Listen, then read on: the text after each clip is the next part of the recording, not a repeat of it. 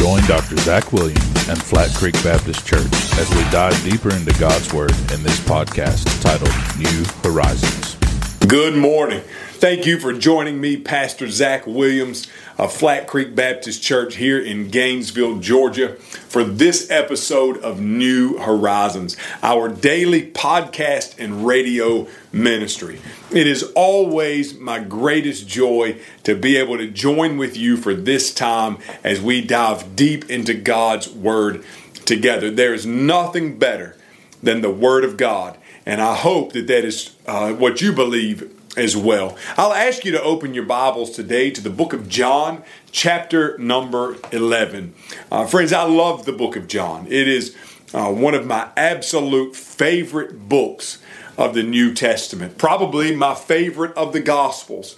The Apostle John is the writer of the Gospel of John, and the Apostle John, throughout the book, describes himself as the beloved the disciple, the one whom Jesus loved. And what you have with the Gospel of John is an eyewitness account of the life of Jesus. And John stands out from all the rest. Uh, the Gospel of Matthew, Mark, and Luke, they have a lot of the same stories flowing through them. They're known as the Synoptic Gospels.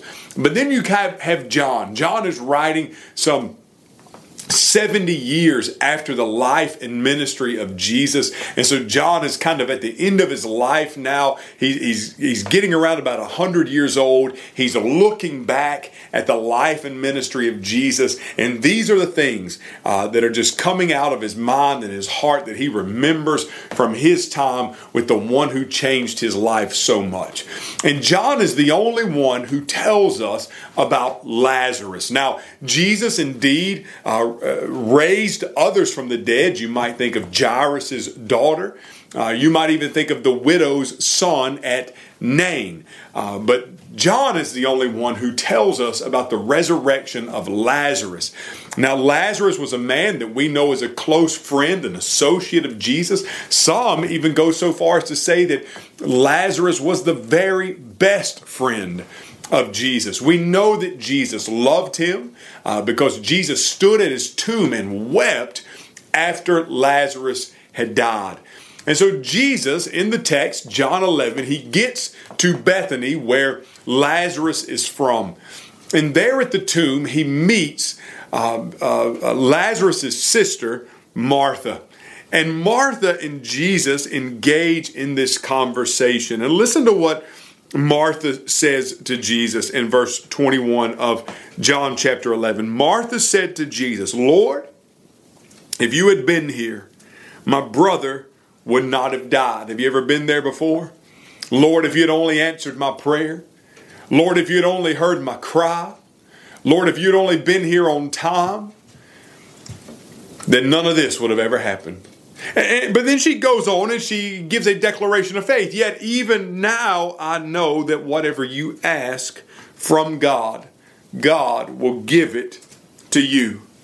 Jesus says to Martha, Your brother will rise again. Martha said, I know that he will rise again in the resurrection at the last day. And Jesus said, I am the resurrection and the life. The one who believes in me, even if he dies, will live. Everyone who lives and believes in me will never die ever. Do you believe this? Those are some of the, the most profound and audacious words ever uttered from the lips of a human being. I am the resurrection, I am the life. The one who believes in me, even if he dies, will live. Everyone who believes in me will never die ever. Do you believe this? So Jesus here is speaking of, of both death, physical, and life, eternal. Making this claim that in him is eternal life. Making this claim that in him one can actually die yet live. Now, now, friends, that's not just something that you say unless you're able to actually fulfill the claim. I mean, it's one thing for me to say it, but if I say it and I can't back it up, then it's just empty words. And so if you're going to say I'm the resurrection and the life, if you're going to say no one who believes in me will ever taste death ever, do you believe this? You better be able to back it up. And Jesus proves that he has authority over death and that he alone is the author and the giver of life. In just a few scriptures later, when he actually calls Lazarus forth out of the tomb, he says, Remove the stone. And they say, He's already been there for four days. And Jesus said, Didn't I tell you that if you believed, you would see the glory of God? And so they roll the stone away. And Jesus says in the Aramaic, Lazarus, duro exo, Lazarus, come out. And Lazarus walks forth out of the tomb alive. And this substantiates the claim of Jesus that he and he alone is the author and the giver of life. Friends, this is something only God has possession of.